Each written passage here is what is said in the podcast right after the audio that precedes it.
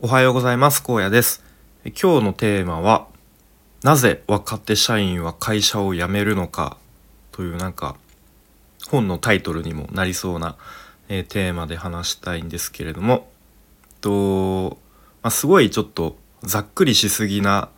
テーマですのであくまでも僕個人的な感想だったり個人的なうんまあ体感というか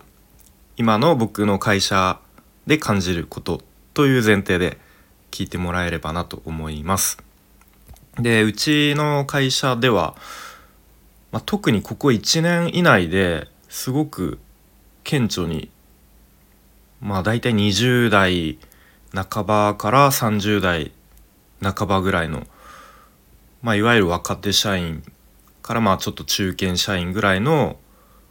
社員が、うん。まあ、男性も女性も、まあ、同じぐらいの割合ですかね。結構次々と辞めていくなという印象があります。うん、でまあたまたまなのかもしれないし、まあ、もしかしたら、うん、なんか原因があるのかなと思ったりもします。で、まあ、なんとなく僕がぼんやり考えているのは、まあ、ここ数年のいわゆる働き方改革とかあとは、うんまあ、ハラスメント防止みたいなこともよく言われますね。うん、で、まあ、その結果だいぶ労働環境が以前より改善されてきたのかなというふうに、まあ、僕自身も感じます。まあ、いわゆるこうホワイトな会社ホワイトな環境になってきたのかなと、うん、まあ具体的に言うと、まあ、残業時間が数年前よりも減ったりとかあとは有給取得が、まあ、なんか前よりも取りやすい、まあ、全体の雰囲気とか空気感になってきたりとか、まあ、あとはこう上司にあの いわゆるパワハラ的なこう怒られ方とかも、まあ、されなくなった。まあ、これは良くも悪くもだと思います。うん、で、まあ、その結果どうなってきたかというとあんまりこう成長が感じられないとか、まあ、今後のキャリアに不安を感じるみたいななんかそういう課題を感じる人もいるんじゃないのかなと少なくとも僕はそういうふうに感じて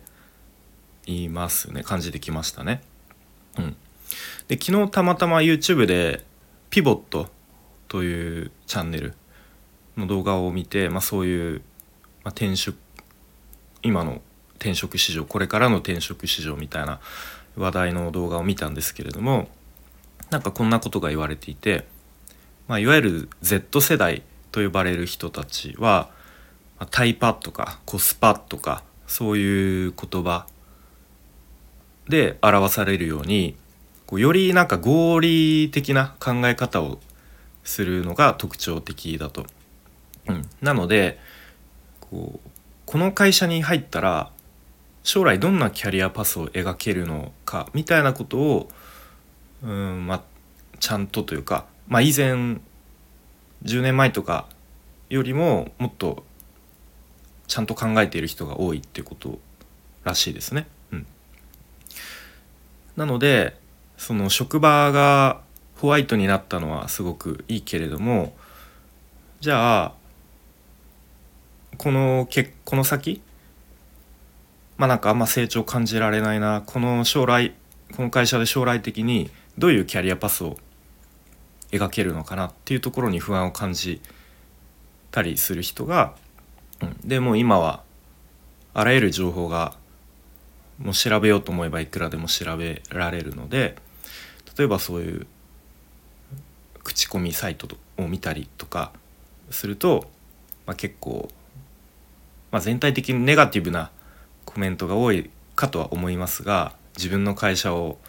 ちょっと客観的に見てみたりとかあこういうふうに思われてるのかとか、うん、まあなんかそういうふうにして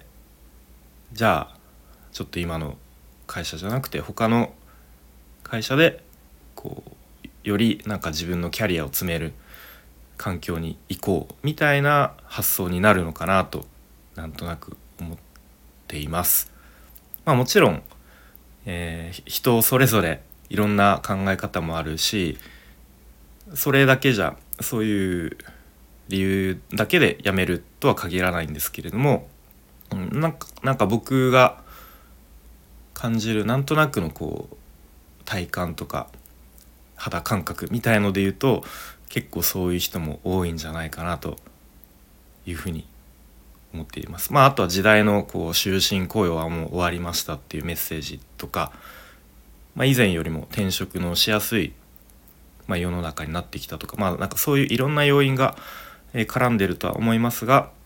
うんまあ、事実として僕の会社ではここ1年でかなり、うん、あの人も辞めたなあの人も辞めたなっていうのがすごく印象的なのでなんとなくなんでなんだろうっていうことをえっ、ー、とまあふわっとしてますがそんなことを話してみました。はいでは今日も最後までお聴きいただきありがとうございました。荒野でした。バイバイ。